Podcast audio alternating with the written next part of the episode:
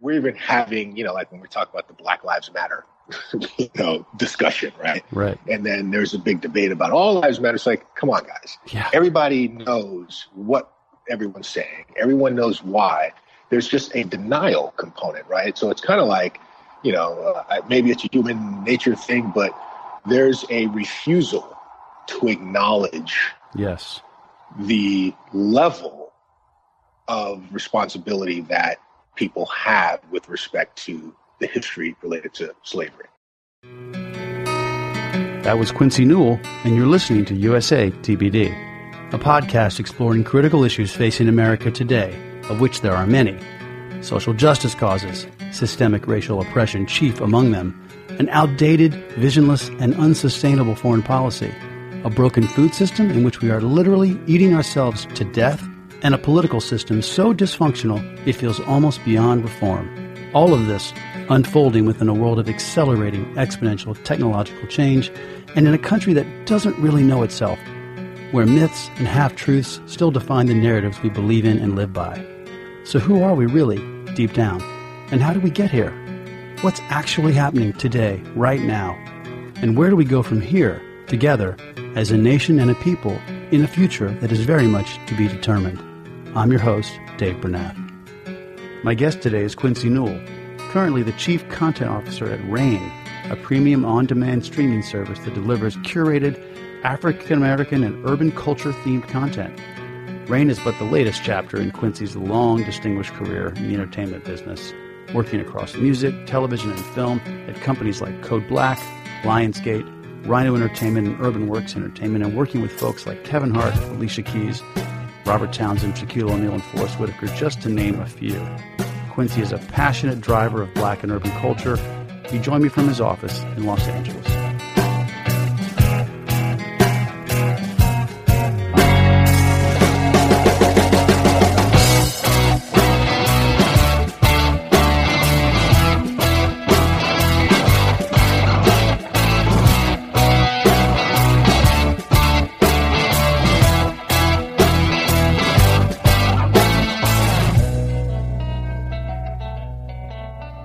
Right, Quincy, thanks so much for being on the show.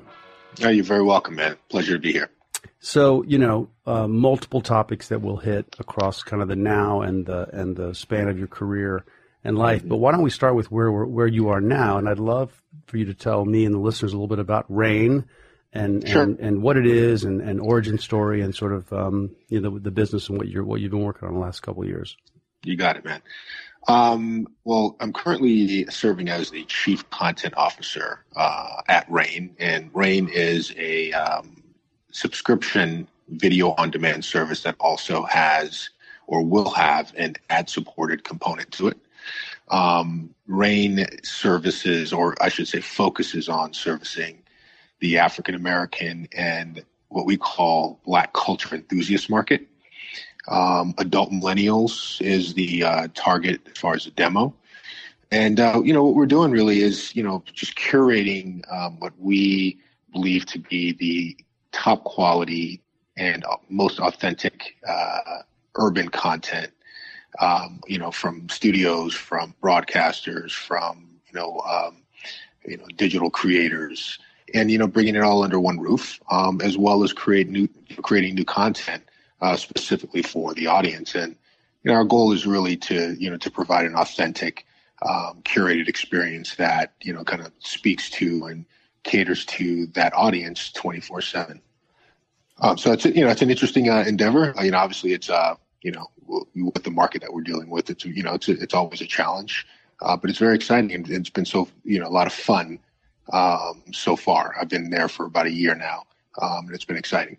Got it. Yeah, I'm curious. How do you? Um, I was talking to someone else in our media business as well a while back, and because when I was at Viacom, we talked about corralling all of our African American screen content and launching "quote unquote" the black Netflix. And I said to somebody, "I think you, they'll think the black Netflix right now is Netflix because they've they've done an incredible Right. job, you know." Uh, Yeah. And um, how do you, you know, when, when you look at the marketplace and you think about the offering, you know, is does their success embolden you? Or are you like, well, crap, it's it's sort of unfortunate they're they're doing as well as they're doing, and everyone's trying to move in this mm-hmm. direction. How do you see the broader um, landscape as it relates to Rain's business prospects, but also just the increase in diversity that we've seen in, in uh, entertainment in the last couple of, of years? Of course, um, you know. You know, when you look at um, companies like Netflix and you know even Hulu and Amazon, you know they really are there to service the complete global broad audience, right? Um, so even though they may have segments that service a specific audience, that is not their business. Right. Um, so therefore, you don't have uh, you know a long tail of you know library content or content in general that is speaking to that audience. Um, you know, on a complete 360 degree basis. Um, so you know there are I, I, think there is room for niche mm-hmm um, services. And I think, in fact, you know, the the more the competition heats up between you know the new entrants and you know the Netflix and the Hulu's for the larger scale audience, uh, I think the more opportunity there will be for you know niche services to super serve a segmented audience, and that's what we intend to do. Um, you know, and, and, also when we look at the audience, you know, we're looking at ourselves as kind of solving some issues. Um, you know, if you are a um, audience or consumer that looks to have a full, fully engulfed 360 degree experience in a specific marketplace, i.e., in the African American culture market, uh, you have to, you know, kind of really uh, have, um, you know, subscriptions to multiple services, right? Um, because the content that we uh, are interested in is, you know, fragmented across the, the the platform landscape. So you would have to have, you know, subscription to Hulu, to Amazon to Netflix and just to you know kind of curate your own full experience.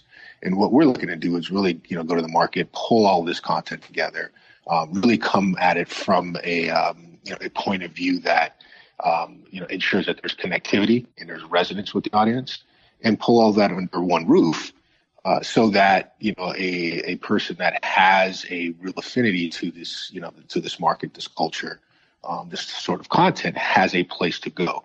Now we're not under the under the illusion, excuse me, the illusion that we are you know competing with Netflix or competing with Hulu, um, but rather we want to be that other choice, right? So say if you're a person that um, you know is you know really into you know hip hop culture, really into African American culture, um, but you also like you know mainstream films, you would go to a you know, an Avengers movie, but then you would also go see a Tyler Perry film, right? Right. Um, or you might watch ABC, but you would still have your, you know, your BET channel available to you. Um, we're looking at it the same way. You know, if you you might have your Netflix as a service, you might have your Hulu, but we would love to be your third, right? Mm-hmm. Your your your kind of your super serving um, partner um, when you want to have that full experience instead of you know having to have five subscriptions to kind of you know cobble together your your experience. You can have ours. Right. Um, you can watch Netflix and you can watch Rain when right. you want to go a little bit deeper, and that's how we're looking at the market. Got it. Cool. I'm curious what your uh, point of view is on the on the broader landscape of, of content and services and channels and um, you know the players and the content that's out there from from the point of view of an African American perspective, diversity perspective. Mm-hmm. Because on the one hand, clearly there's been a huge increase, um, mm-hmm. all to the good but I think mm-hmm. it's still often, you know, evaluated, discussed through the white lens of mainstream media, writing, whatever, mm-hmm. you know, and uh, you, you, know, like, and and so for, from from your point of view, you know, with your, you know a couple decades in the business, do you see this as yet still the beginning? Are we in the third inning? Like, how do you see things? Where do you think we are in terms of kind of broadening out how what's getting made and for whom? Where are we hmm. in that process? You know, from from your yeah, you're thinking you're, you're you're referencing like the you know kind of the diversification of the content, right? Yeah, everything from yeah from yeah. Shondaland's success to yeah. you know to the Black Panther to you know people like Charles King and, and just the the, yeah. the, increase in output and roles and movies. It's you know like. Where, where where do you think we are in that continuum? Um, well, you know, it's interesting. It? Yeah, it's interesting. I mean, um, you know, uh, if you use history as a as a guide, you know, it would say that, you know, things are cyclical, right? Um, you know, kind of, you know, there's a period where, you know, certain content is hot, um, you know, an audience is hot, and then it goes back you know swings back the other way. Um, you know, I hope that isn't the case now, and I don't believe that uh, it will be. Uh, you know, because we've had this renaissance, if you will, a couple of times. You know, there's a period where you had your, you know, your Love Jones and your, you know, Brown Sugar, and you know, there's a there's an era where you know, um, you know, kind of black content and you know, urban content was hot. Um, you know, but now is a bit different. I, I, I think simply because the audience uh, has a voice now. Uh, the consumer is really dictating, um, you know, what you know content creators and media companies should be doing because you know dollars speak volumes. Right. Um, but also the you know kind of influence of the audience um, is no longer really in the you know kind of the uh, the the uh, industry's hands. It's really in the consumers and the influencers and so on. So with the population changing and you know the demographics shifting, um, you know you just have more voice and more access to voice um, as a consumer, and um, and they're, and they're kind of driving the way things are going. And I don't think it's something you can avoid any longer. Right? You can't push content to uh, you know the marketplace and and you know depending upon what the industry decides you're going to watch or see or how you're going to access it that's what it's going to be. Now it's you know the power shift hands the consumers are dictating all of this. Right. um, not only what they watch but how they watch it and where they watch it and, and what device um, is the the key device to to watch it from. So you know I, I simply think that you know te- technology has you know enabled um, you know, kind of a different dynamic that affects and impacts the uh, the industry. Um, and then you know the the consumer's king, and, at this stage, and, and, that's my opinion. And right. uh, and the cons- and the face of the consumer is changing. Um, and also the, the the heart of the consumer is changing, I believe, because you know we I, I don't know what your age is, but you know I, I'm a hip hop kid. Um, you know I'm I'm over fifty. Um, and I can say that I grew up as a hip hop kid, right? My entire life, you know, from the age of what, 13, um, you know, was, you know, kind of within the hip hop culture, right? right? Um, the music, the, the styles, all of that. And most of us now um, that are in these offices or in these buildings um, grew up in that environment. So there's just a more, you know, there's, there's more familiarity with it. It's more mainstream. It's more part of the DNA of pop culture. Um, you know what I mean? What I'm referencing is kind of the urban side of you know African American influenced cultural trends. Um, and uh, and you know it's the same thing with you know the, the Hispanic and Latino market. Um, it's just you know it's just more pervasive, and uh, right. you have to address that. And and you know just like any marketer, you know when you're looking at the market, you want to service as much as the market as possible. And you also want to service you know markets that are that are over indexing or you know really you know has a high a big appetite for for you know your medium, and uh, you know you you have to in that direction because that's where revenue comes from. So right. you know I think just you know there's a lot of dynamics that are that are at play, and I, I think just a lot of these other things, other pieces that have been you know injected into the equation has you know just changed the circumstances. So I think you know this is kind of going to be the new norm um, yep. for you know for the you know, foreseeable future. Yep. No, that seems that seems true for sure. Um, mm-hmm. Talk a little bit about, um, you know, in terms of having worked in Hollywood, you know, from some record business time and then all the time with Code Black and, you know, working with, you know, comedians and, and getting films made.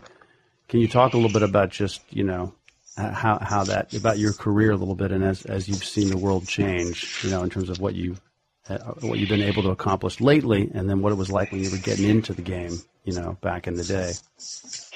Oh, you're you're dating me, man. You're making me sound. I already, I gave myself up. Hey, we're, we're both 50. we're both early fifties. It's uh, it's you know it's it's uh, we can't get past it. Uh, yeah, um, yeah, man. It's uh, wow. I mean, it's been a while. It's been a long time. I've you know uh, been in, in, the business, you know, uh, a little over thirty years. Um, that was surprising to me when I actually sat down and, and realized that. And um, you know, when I got into it, it was just it was very different. You know, we didn't have social media. You know, um, right. we were you know really just you know on email. Right, that was kind of brand new at the time. Um, you know, internet was you know just you know in its infancy as far as you know public use and so on. Um, so you know, a lot of things you know that I was doing is really kind of what we're doing now on social media, right? So I kind of entered the game as a as a promoter and, and a marketing company. Um, you know, so when uh, I was in the music business, um, you know, when an artist wanted to market themselves in a particular city, they had to go to that city, right? right. So they had to come and visit and do a, a, a tour, uh, a promo tour. And, um, you know, I had a company that when a, when a record company wanted to promote their, their artist in a city, um, they would hire what they would call street teams, right? And the street team job was to go out and pass out stickers and flyers and go to the radio station and, you know, give them material. It's essentially kind of the social networking, you know, like what social media has done. Um, you know, like how we do this through the internet, it was really physical, hand to hand, face to face activity. So we'd have to go create this viral, um, you know, if you will, just using that term, you know, kind of effect in a market on, you know, in, in advance of artists coming to town. So people were familiar with them and, you know, people were introduced to them and, and supported them and came out to the show and where they performed and so on. Um, so there's, you know, there was actually a lot of opportunity for, you know, folks that understood how to, how to make that work. And I was one of those companies that was able to take advantage of that. And, you know, and just ultimately evolved into, you know, um, working for a company, doing that for a company, and then, you know, while inside the company, learning new things and kind of advancing through the ranks. Um, you know, but the, the key thing I, I, I did was, you know, I, I, I made a point to, um, you know, ask whoever I was working for at the time to uh, be trained in, you know, uh, financial planning, um, projections, uh, P&Ls, um, you know, budgeting, you know, so that I can actually run uh, a division, um, you know, rather than being, you know, a promo guy running around, you know, town and, you know, escorting artists to, to shows and stuff. I right. wanted to be, you know, more of a business person. Um, and, you know, and that's kind of the track that I took and, you know, um, evolved it to, um, you know, moving into the, the DVD space um, early on and then ultimately into film.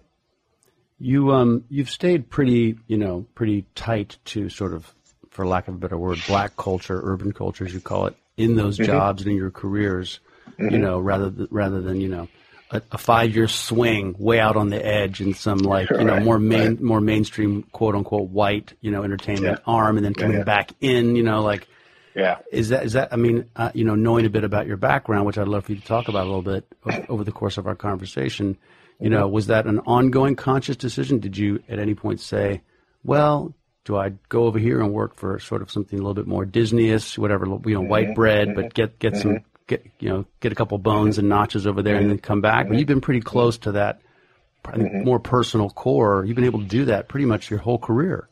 Yeah, yeah. I mean, you know, it, it's deliberate yeah. on on my behalf, but you know, I also see it differently. Um, you know, because we we like to you know kind of separate um, you know, kind of uh, demographics, if you will, uh, from culture, right? Uh, and you know, if you think about when you know, like I mentioned, I, I grew up as a hip hop kid, right? So you know, early in our days, um, you know, you being at, uh, you know, where you were, Viacom, and uh, I mean, uh, yeah, Viacom, right? Yep. Comedy Central, yeah. Um, you know, just knowing, you know, the kind of how hip hop culture just influenced everything, yeah. like all the media, you mm-hmm. know, you know, MTV. Um, so I have always believed that, you know, hip hop culture, which is urban culture influenced by African American culture, was mainstream, right? I, I, didn't see it the other way. Yep. Um, you know, so I always thought this is the, the best area to be in um, because not only, you know, is it, um, you know, kind of driving, uh, you know, pop culture trends. You know, it's it's influencing purchasing habits, it's influencing style, you know, music, um, and it's it's global. Uh, so, you know, when I was looking at it, I really was thinking about it strategically to, you know, you know, make sure that I understood this this market segment and this dynamic um, and become, you know, as much of an expert in it as I could, because that is really you know, pop culture, and that is mainstream culture. I think we find that to be the case today. Um, you know, even though we still try to you know, kind of separate it, we live in an urban culture environment that is influenced by African American trends. Our music, you know, we watch our commercials, our TV shows, oh yeah, you know, everything. Um, even and, and and and what I mean though is that it doesn't mean that everything has to be black, right? That's that. It, it's just a cultural, you know, kind of affinity, um, and a in a in a in a um, you know in an adoption of a of a certain type of you know trend or you know cultural um, you know context that is influenced by African American culture. So there's like a understanding that is evolving over time. Right. Um, you know, and then you know, there's a lot of um, folks today, which is you know, which is refreshing, quite frankly. Um, you know that uh, you know you can talk to a you know an executive, um, you know that is uh, sitting in a C-suite somewhere, and you know their favorite group could be Wu Tang Clan. Right. Right. They totally. they grew up with that. Yep. Um, you know, so you know, it's just it's a completely different conversation. It's a completely different um, reality, and you know, I think that's a good thing because that means that people are more familiar with the different you know cultures and, and, and people and groups that you know that are around around them, and by default, we start to see a shift in this kind of kinds of stories that are being told, uh, the willingness to tell those stories right. and support those stories, and also the understanding um, that a person may have when they're watching um, another culture's experience and realizing that those things are very similar to mine, um, and I can relate with that. So therefore, it is not not for me. It is something that I could, um, you know, interact with and, and, get some value out of. So, right. I think it's a good thing. I think, you know, but it's it's been a conscious choice of mine, and it, it really was strategic um, you know, all those things that you talked about are clearly, you know, part of a, you know, let's call it a, let's call it a, you know, positive arc, you know, of, of mm-hmm. a movement forward that's that's got, you know, that's, that's mm-hmm. better than it was before. Mm-hmm. And yet, I'm sure on a bad day, and and when we look at these issues, there can mm-hmm. be, you know, there can be the other side of the coin on a day where you, you know, of course, uh, issues yeah. of either, you know, it's interesting, like the the irony of of the dominance of black culture through white mm-hmm. society while you mm-hmm. still have you know racial injustice at a high level and other types of mm-hmm. uh, systemic oppression type of yes. you know in, things in the infrastructure. Um, right. It, it can kind of cut both ways on some right. on some level, you know, right. Um, and so you know how do you uh, what, what, do you have any thoughts about that sort of that sort of it's not it's not an ironic part of it, but it is you know when you talk about like the gift of jazz and the blues and where mm-hmm. rock and roll comes mm-hmm. from. And then you look at mm-hmm. sports and you look at music and you just sit back and say, "Oh my right. God, this is a massive, you right. know, uh, contribution right. to the overall culture." While we're dealing with mass incarceration and uh, police brutality and other issues, um, you know, simultaneously, and it's it's mm-hmm. kind of a it, there's a couple contradictions, and I'm still generally an optimist, but it's uh, it's not it's it's not a simple uh, dynamic.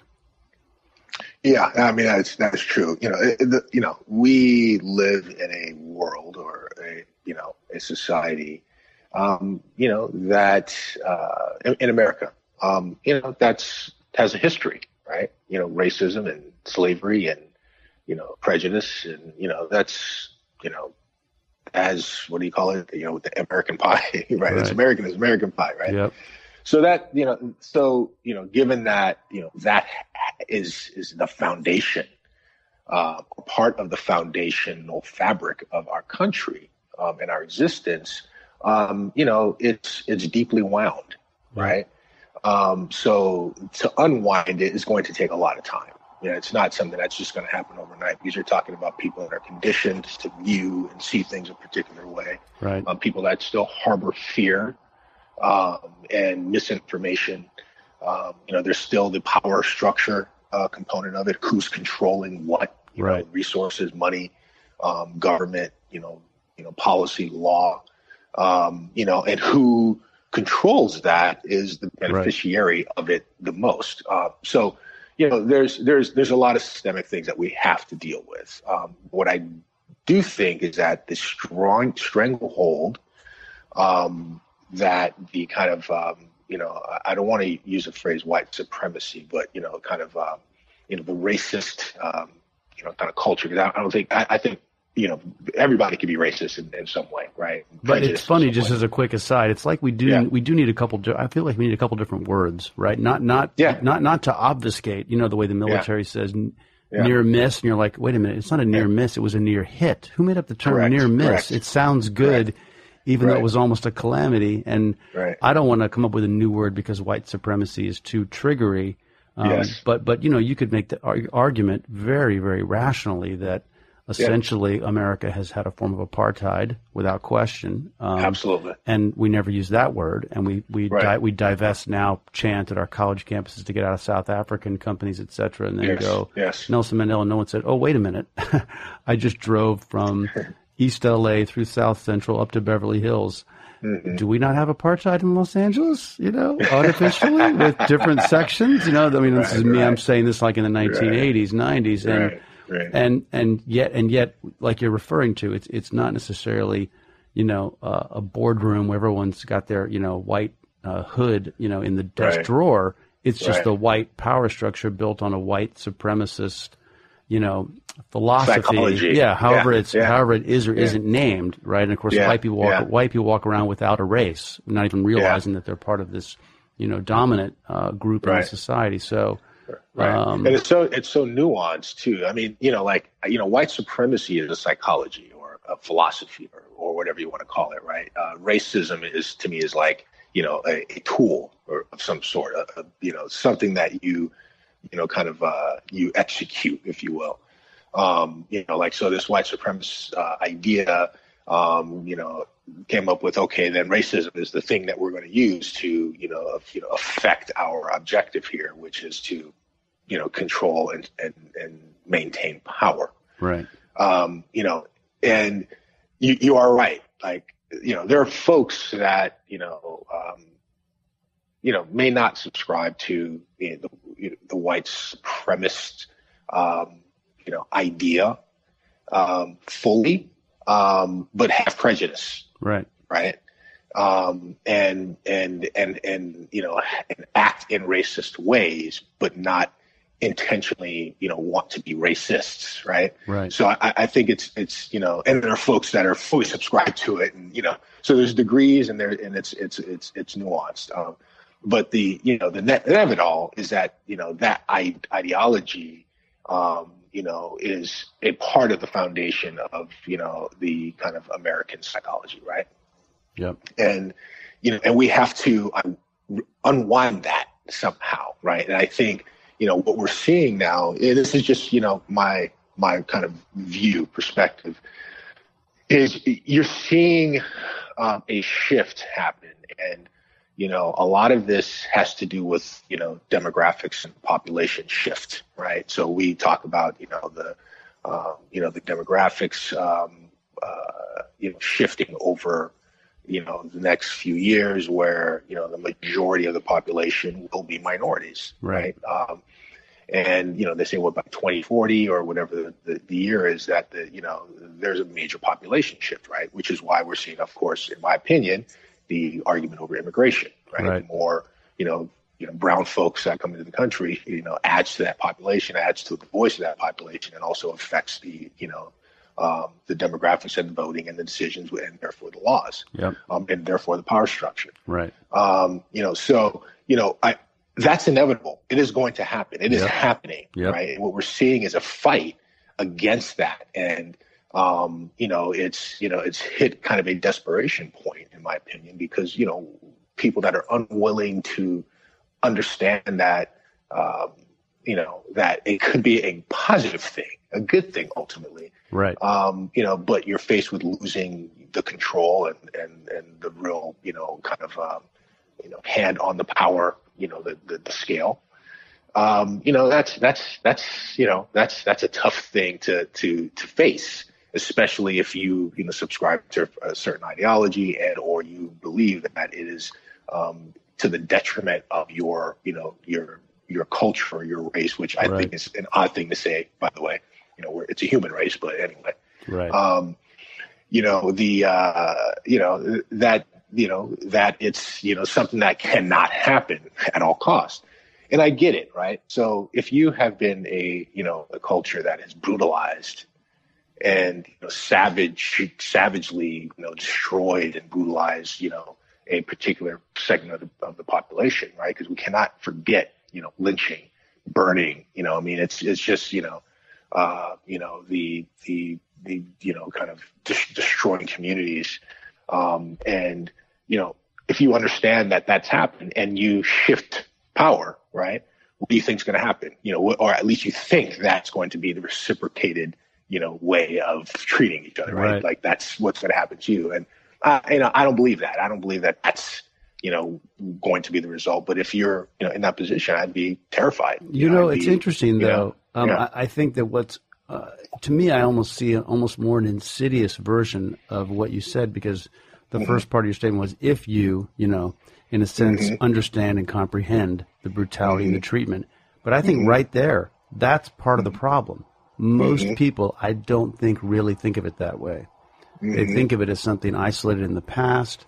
They've never really been educated deeply about it. It becomes sort of black and white photographs, and slavery is sort of like way back in the some other time, and it's so far do you think, away. Do you think? Do you, you think know? really? Because I, you know, I, I think, you know, it like you have to be living under a rock, like literally. Yeah, I don't yeah. care where you're from, right? Right. Um, to not know.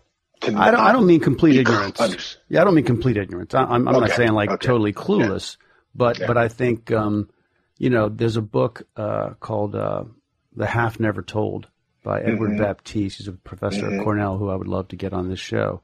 Mm-hmm. And it's it's basically all about it's like the history of slavery and sort of the end of the head like through the, the Civil War right. and beyond and in an right. in-depth way that you know every page you're like oh my god I had no idea and and right. I open up the book and it has three maps and yeah. it basically shows you from like a sort of late 1700s 1820s mm-hmm. maybe right to the mm-hmm. Civil War that slavery was spreading and growing even at the mm-hmm. time when the war broke out I think mm-hmm. most Americans, when they think of their high school, you know, a couple months in 11th mm-hmm. grade, are like, mm-hmm. you know, the antebellum South was kind of a backwards place. Slavery was this inefficient, dying model, and all these good old boys with their, you know, wives speaking French and you know living in their in their in their plantations, kind of yeah. held on to this, you know, antiquated system that you know that days were numbered on top of its evil, you know, uh, foundation, mm-hmm. and that's just completely false. And this book mm-hmm. just blew, blew you know, the first three pages. I'm looking at this, going, well, "What do you mean they, they, this was growing and there were the number of slaves and you know, but it was all being mm-hmm. done internally with slaves being mm-hmm. moved from the Mid Atlantic to the West, mm-hmm. these, mm-hmm. and it was all being financed in New York, like." Mm-hmm. And sort of his thesis is like, so that's what I mean when I say like, I don't think people, for the most part, really understand, you know, understand kind of systemic, yeah, at, uh, at a deeper level. Yeah, right. and, and, yeah, and, yeah. Like, and, like, and like that lynchings were happening as far into the 20th century as they were, right? And yes, and right, and do, right. do most people really understand how redlining worked? Like, you know, right. even like just recently, I don't think they do. I guess to the point where, so I'm with you, but I think that they, or even the Jim, or even the Jim Crow era. Yeah, like, yeah, you're, you're right. The war on drugs I mean, and even, how that was, how on, that, you know, know even even you know even African Americans, you know, like I can across the board, people don't don't really know unless they study right on the, on their own. Right. You know the the depths of which you know people and the institutions have gone to support and, and uphold the idea and you know the you know the kind of racist agenda right? Yeah. Um so that yeah i agree with that. my point but, was that that, however, that person that however, person do you have yeah. to know right? Right like what you have what what you have to acknowledge in order to move to a place of um, awareness, I believe, is you don't have to know that as deeply as we've, you know, maybe studied it a bit. Right. What you have to acknowledge is that it it a a sinister um, effort existed, right, right. to oppress um, and to brutalize a particular group, right? Yeah. Like what we're, we're we're even having, you know, like when we talk about the Black Lives Matter you know, discussion, right? Right. And then there's a big debate about all lives matter. It's like, come on, guys. Yeah. Everybody knows what everyone's saying. Everyone knows why. There's just a denial component, right? So it's kind of like, you know, uh, maybe it's a human nature thing, but there's a refusal to acknowledge yes the level of responsibility that people have with respect to the history related to slavery. That's right. right. That's that. They, I, yeah, like you said, no matter how you get it, if you don't, Yeah. if you don't have some strong sense of that reality, whether it's in depth or even just on the surface, Correct. but you, but you Right. actually are grokking it, as they say in Silicon Valley. Yeah. That Yeah. you have to do that before you can pivot to the next thought, which you were exactly talking about. exactly Yeah. yeah so so so it's it's it's it's i think it's you know it's a conscious effort to disconnect right to not have to because i mean you know think about this if you do you know and and and you know this is me you know being compassionate about it right you know you know kind of the whole idea of the sins of your father right Right. um, where you carry that burden, regardless of whether you are, you know, responsible or, or whatever. Right. You still carry that burden because as a result, you are the beneficiary Mm-hmm. of the sins of your father, right? Right. Um, and that's what you know. I in, in the book that I wrote, and I appreciate you reading it. Um, I have this idea of legacy, right? Right. that regardless of where you start, right? We like we have a responsibility to uphold the legacy of our, our family, right? But our culture, society, etc. But no matter where you start, you have a responsibility to start putting bricks in. So I just use the analogy of a brick building or brick structure, Right. right? Some of us arrive with a fully intact constructed building, right? So all we have to do is, you know, put mortar to make sure we patch holes, continue to put bricks on top, fortify it, and so on. But some of us come in with the building and the structure completely demolished, Mm. That's a Right. good metaphor. and we still have the same responsibility. It may shift a little bit, but it is put bricks in their rightful place where they're supposed to be, replace them, right? Um, but the fact that when we arrive, the building being torn and demolished or fully uh, intact is a result, a direct result of what transpired prior, right? Yep. Um, so a demolished building has been destroyed. You know, a intact building has been preserved. Yep. Um, so if you acknowledge it, you know, then then there comes a level of responsibility to it, Yep. right? And and I think what we have challenged with is the responsibility aspect. I do not want to be responsible for the sin of my father. Right. Um, and and I get that. I, I it, you know, but that's it is what it is, right? It's it's Right. unfortunate. Just like it is unfortunate that you know um, my history um, had to be you know smeared by um, slavery, Right. right? Because if that did not exist, my reality today may be different Right. my circumstances may be different. Um, but you know, I am burdened with that, Yep. right? But that's, but I, you know, I, I, I have to acknowledge that. I have to accept it. I have to recognize it because if I do not, then I can't see where I'm going and I can't see the purpose of my journey. Right. Um, you know, so I, I think there's just has to be generally a a universal acknowledgement that you know what this did happen. There is accountability and responsibility that has to be attached to it, Right. and um, you know, and there, you know, we get it. We are, you know, there's an apology, whatever it is, and there's an acknowledgement, and there's a, you know, kind of a, you know, kind of a, a coming home component. And now, now that we get this, now that we see it, what do we do about it? How do we cure this moving forward? Yep. And if we can't get there, then you can't have the conversation of moving forward. And Right. we're kind of stuck in that place where there's a lack, you know, like the hot potato. It's not mine. It's not mine. Oh no, Right. it's your fault. You know, you know, that's that's what's happening right now. And and you know, it's it's uh, it's a bit of human nature, right? I mean, you Yeah. can probably apply that to anything. That's right. Um, you know, but it's it's it's much more, you know, um, you know, much more serious and and, Yeah. and much more, you know, important um, for all of us uh, if, if we're going to survive. You know, no. Yeah. um, survive and, thrive. Yeah, yeah, for sure. and survive and thrive. And the systemic piece of it all, you know, I was just watching um, this video about hip hop and business and corporate culture, right? And what they were talking about was, you know, how like we don't want to acknowledge or believe that the systemic nature of, you know, racism and prejudice has kind of infiltrated the psychology, subconscious psychology of everyone around and that there aren't potentially some folks that are deliberately trying to advan- advance that agenda. i.e., um, and the, the, argument that they're making. I, I, don't have an opinion whether it's right or wrong, but there's a feeling mm-hmm. that I, I believe that it's possible, right?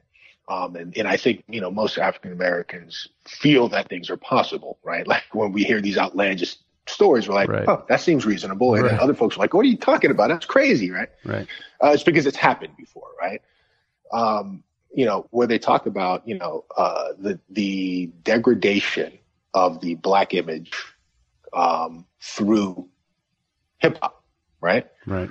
Um, and how companies and corporations have um, propped up the most negative aspects of um, black culture representation and has essentially ignored the positive aspects of black representation and in addition maybe a more politically edged aspect, right? Mm-hmm. So you think about, you know, like uh, Public Enemy, you know, versus NWA, right. you know, and, and, and, you know, what, what segment of the, of the music thrived? Gang culture, right? You know, rape culture, um, drug culture, um, you know, uh, you know, calling women's bitches and women bitches and hoes and right. all this stuff. And that's what, you know, kind of, you know, like is the dominant voice coming from kind of this black culture movement, but it has evolved. If you watch it, it, it wasn't always that way. It actually changed right. and turned into that. And now we have what we have today, which is, you know, what 80 percent of the music is, you know, talking about drugs, glorifying drugs, gangsters, you know, gangbangers, right. you know, degradation of women, you know, sexualization of women and men and, you know, all of that. And nothing's positive right? right? And there's very few um, major artists that are really talking positively about, you know, up the upliftment of a particular, you know, culture, um, of black culture and its its people. And right. when you travel around the world, you know, black culture trends are some of the most popular trends in the world. Oh yeah. But the representation um, that is used paints blacks in a completely negative light, right? So when you're, you know, if you're in, you know, around the world somewhere, you're thinking, oh, I love this music. I love it. Everybody I know is a, is a gangster. Everybody I know is a, you know, ex gangbanger. And that becomes who we are, right? Yeah. But you don't hear of Kenneth Chenault, you know, the CEO of American Express, right? You don't right. hear these people that are, that, you know, are people that you should know, right? Obama was a, a refreshing, uh, you know, uh, presence in our world because he represented something that no one saw. Right. Ever. Right. And that's crazy. You know, if you think about it. Yeah. You know, w- what is he? An intelligent, you know, educated black family man. Right. Like, what's so special about that? Quite honestly. Yeah, right. Yeah. Yeah. Uh, right. Except yeah. for he's a unicorn. Right? right. That's crazy. That's amazing. Right. But that kind of speaks to how the black image has been represented through media over the years. And and hip hop music, quite frankly, what they're arguing has been the main culprit of, of of doing that. Right. Yeah. I mean, I don't know enough about it. I suppose I'm. I think I think music and youth culture in general. That's a very that's a very slippery chicken and the egg, you know, dynamic because yes, rebellion, bad boys, dangerous behavior, risk, you know, mm-hmm. uh, anti-authoritism, whether it's the Sex Pistols or you know or a rap band. That's like there's something in that that is always you know cultivated by people that sell it and also exploited by yeah, but artists, etc. You think about it though. Think about it though. Think what you just said, right? Yeah. So like the Sex Pistols, right? right? Um, you know, uh, all of those bands that were you know back in those days. What were they? They were anti. Yeah, anti-government, anti-government, yeah. right? Right um, and they were railing against government for the oppression of people.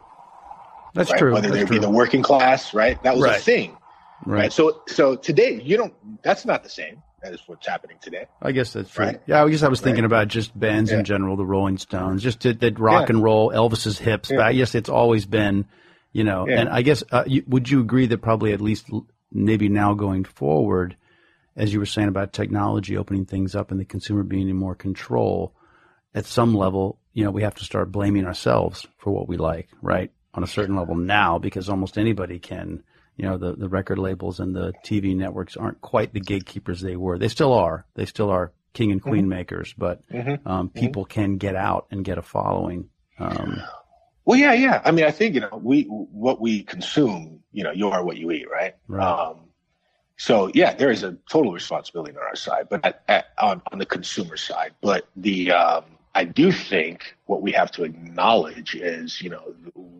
what has been fed into the psyche uh, yeah. of our you know our kind of social you know minds or consciousness over the last you know how many years 30 40 years you yeah. know I mean forever quite right. frankly but right. um you know in in a, in a real amplified way in a real sinister way right because you're you're dancing to it you know like we the, we're, we're you know I know we jump into the R Kelly thing or or whatever but you know the fact that these two things can coexist you know a person can love this person's music even though they are who they are. Right. Right.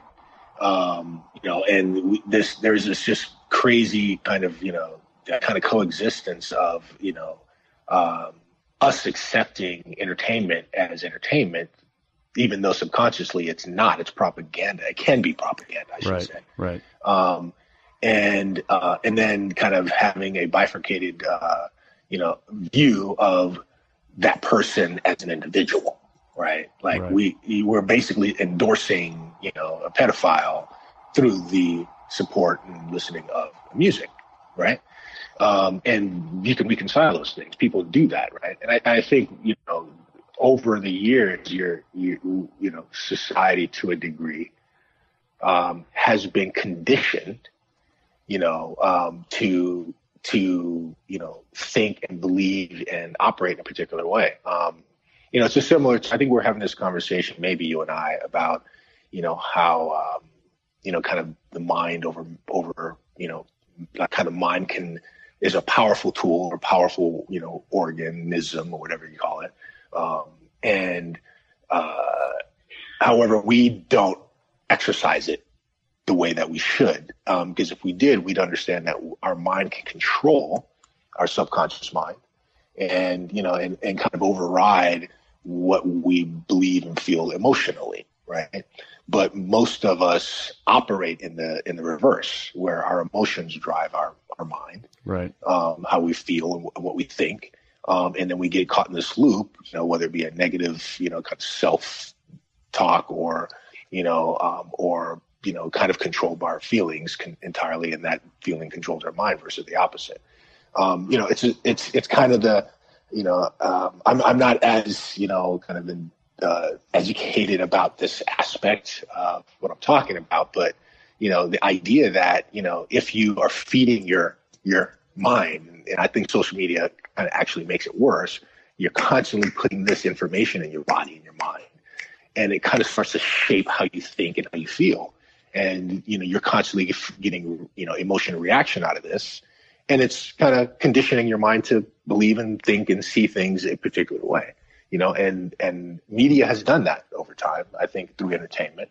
Yeah um, and now that we have social media it's amplified that effect um, and it's making it worse even though it is actually a, a, a, positive tool that we get to use to you know to have a voice and, and to be able to speak so I, I, I think it's I think it's super complicated. It's super interesting, um, but it's more. Uh, I, I, think we have a, a, bigger problem, you know, um, in front of us than we we acknowledge at right. this point. Well, it's funny yeah. you say about the about so you are what you eat, and of course nutrition, mm-hmm. nutrition and eating habits in this country are pretty horrible, and and yes. doctors just throw pills at people instead of saying, why don't you change your diet? And that's a whole mm-hmm. other topic but it's mm-hmm. sort of common sense. But we seem to sort of mm-hmm. blindly not connect what we're eating with our health in many ways as a mm-hmm. society.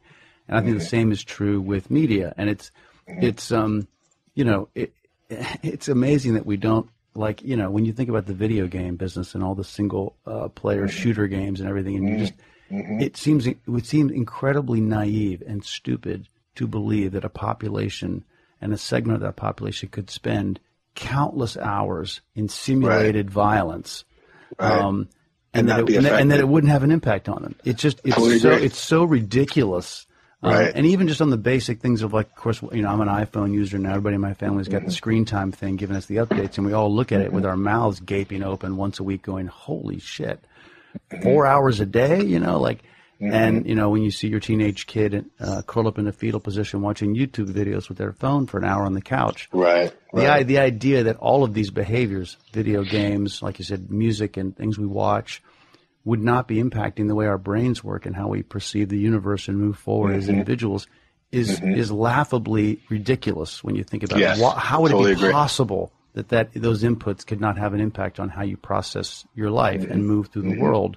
It's crazy. And yet It's we, crazy. we don't really, you know, whether it's like censorship or who's going to control or not, you know, but we don't, you know, how, how come we don't have lots of, you know, multiplayer games where people go around hugging people and, you know, like, you know, right. why? I guess because, money, you know, making, yeah. you know, saving money. Yeah, right. Like, oh, this and game stuff, is so great. I like. I helped three people, and I walked a lady across the street, and I got and I got some extra groceries, and I made a vegan dinner. Like, woohoo! But um, yeah, I mean, Right. I, I don't know what the solve is. You, you know, you can't, you know, but but it's just what's it's just, and I know there's academic people who write about all these things impacted video games, and and obviously screen addiction is a massive thing that we're all. Uh, Oh, I think yeah, feeling massive. anxious about and trying to understand while we're all Yeah. Mm-hmm. doing it, adults and children. But but yeah, the idea that it's not going to have an impact is just insane.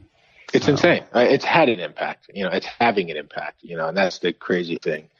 Um, I was listening to this uh, this show yesterday, and there's a the person um, running for president. I forgot his name, uh, Yang or uh, forgot his name. Um, this Asian gentleman, and he was talking about um, the kind of how AI is one of the biggest threats to our economy and you know our workforce uh, that we've seen in the last you know century or something.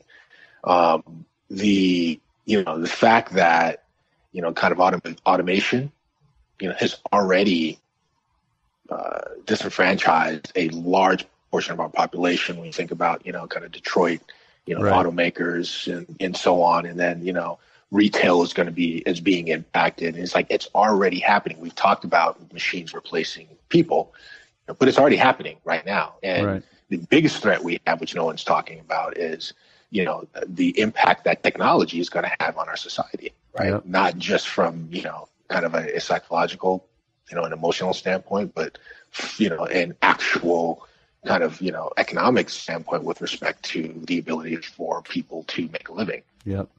and you know and you know it's it's like these things are all sitting underneath and there are real major issues but they're being ignored because profit is being put above people and above humanity. Um, and you know and I, and I think it's you know um, you know we're we're in a very dangerous place. Um, you know if we don't kind of come to grips with you know um, how our pursuit of you know the bottom line and you know profits for shareholders, et cetera.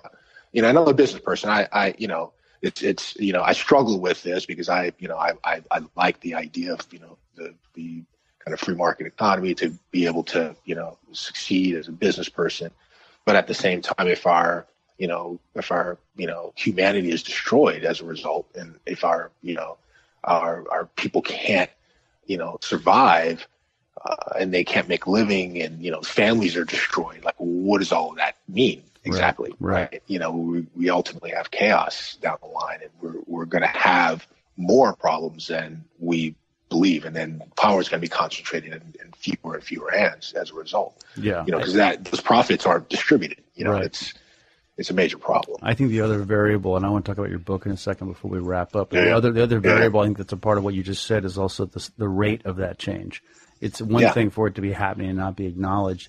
It's another thing for it to be slowly. Let's just use a Moore's law, doubling under your mm-hmm. nose every year, and then all of a sudden you mm-hmm. look up, and mm-hmm. 20 years worth of change has happened in 5 and you know one plant, two plant, you know two plant, four plant, eight plant, 16 plants. Like that's how that. That's how these exponential technologies happen. They yeah they uh, they can happen really fast. I think it's the rate of change also that's a big part of that of that Yeah. issue. But Yeah. but but let's talk just briefly um, about your book. Tell me tell me you know what drove you to write it. Um, and obviously it gets into all kinds of things about your own vision of how to move through the world, you know, as a person, right. but obviously as a black man in America, yeah. um, and the idea of sort of some principles about how to how to carry oneself in your own personal journey. Tell me what moved you to to write it. Yeah, man. Um, you know, it's uh, I mean, I want to, you know, I would love to say that, you know, I had this dream of writing this book for a long time, but you know, that I didn't. Uh, one day I woke up. Um, it was in 2016, and uh, I woke up very grateful. And uh, you know, my my kids, uh, you know, we had just spent some time together. You know, you know, we did this uh, yearly family trip. You know, I looked over at my wife. Um, you know, and she's smiling at me and I'm looking around my, you know, my house and I'm like going, wow, mm-hmm. you know, you put your head down, um, you know, you, you, you have circumstances like mine, you kind of put your head down and you run and you're essentially running away from poverty. You're running away from the streets. You're running away from, you know, homelessness, you know, all of these things that plague a, you know, a, a young person, but all, you know, but also, you know, in particular, you know, kind of you know, young black men. You know, um, there's this whole saying about, um, you know, I'll be lucky if I'll, I'll live to be 21, right? Um, and that's something that you know young black men say um, because you know historically the odds of you dying younger, you know, are, are, really high, whether it be through gang violence, drugs, you know, police, you know, whatever, yep. um, going to prison, the whole nine. So I woke up grateful, and um, you know, I, I said, you know what? Uh, I just felt compelled to do something and to write something. Um, and uh, I was also at the same time, you know, going out and speaking to kids at high schools. And, you know, I, went to the juvenile hall here in LA to, you know, kind of share some of my thoughts. As a colleague of mine say, why don't you, you know, why don't you go out and talk to some of these kids? I'd love to hear your story and you know i was inspired so you know it just all culminated in me you know and i want to document this you know i have a son uh, boys you know that i that i'm a mentor and a father to you know let me leave something for them um, and that kind of compelled me to to to sit down and, and start writing. It. It was really a you know halfway a love letter to my sons, um, but also a love letter um, to you know other boys uh, of color, uh, black boys in particular, um, to you know let them know or give them some insight into hey you know what i mean? It's tough out here. Let's acknowledge that. But you are better than they tell you you are. And that was really the the the, the driving you know um, force behind it. And i just laid out some of the things that i've just always kind of subscribed to and people have taught me um, and just tried to put it um, down. So not only i can leave it for my son but also leave it for them. And hopefully it'll do some do some good you know. But the focus is on you know, uplifting yourself, you know, how to take responsibility for the upliftment of your your own person by first having some recognition of the environment you're in, meaning, you know, as a black man in America, you know, uh, there's, you know, your public enemy number one, right? right. You know, if you look at everyone, you're the public enemy number one, and you are demonized, you are, you know, misrepresented, um, you know, you are feared, um, not for all the good reasons, um, and uh, and there's a challenge for you, right? So let's not pretend that that does not that doesn't exist. Yep. However, despite that, remember these things, right? Number one, no one can tell you how valuable you are. Only you can determine that, right? So you are in control of your destiny, personal destiny, your personal psychology. Number two, you know, um, you, we all talk about, you know, what's my purpose? I have to find my purpose. I argue that you already born with a purpose, i.e., to uphold your legacy, right? Your legacy, your community's legacy, whatever you're attached to. That is your job um, when you were born. So you have a responsibility to that. Um, and then remember that God is there, right? And use those tools um, that you know, or that that God is giving you to you know, to navigate and, and understand that everyone is given these tools, right? It's just a matter of what you work out the most, right? And what your natural propensity is. Um, and find those things and, you know, and lean into those things and do it. But remember that, you know, um, your priorities have to be straight. Number one, money should never be the priority, right? Because money uh, comes from these other things. But if you focus on your, you know, your, your kind of your spiritual center, um, your character, um, making sure that you are a productive uh, member of society, um, you know, that you take care of your family, that you represent your culture and your community um, with respect and honor, um, that you will get these other things, right? But if you continue to do this, you will be a better person and you'll be a happier person. Um, so, you know, um, I just, you know, I, I, just felt that it was important. I believe that we all have a responsibility, um, quite frankly. Uh, like, you know, when you hear musicians and artists have platforms and say, I'm not a role model, it's like, yes, you are. Right. Everyone is. Um, when you walk out of the door every day, you know, Mr. Dave Bernath, you're representing the Bernaths, right? Right. What you do affects your your your, your family, your family name, your children, your wife, your community. Um, so therefore, you have to operate from that perspective and understand what you know what responsibility you have. And uh, you know, I subscribe I subscribe to that, and I wanted to share that with other young men, and hopefully, um, you know, it'll be helpful to them. That's awesome. Um, cool. Well, Quincy, thanks so much for taking the time today. Great conversation. Appreciate having you on the show. Yeah, thank you very much, man. I appreciate you uh, inviting me, and uh, it was a, a joy. And um, you know, look forward to doing something in the future.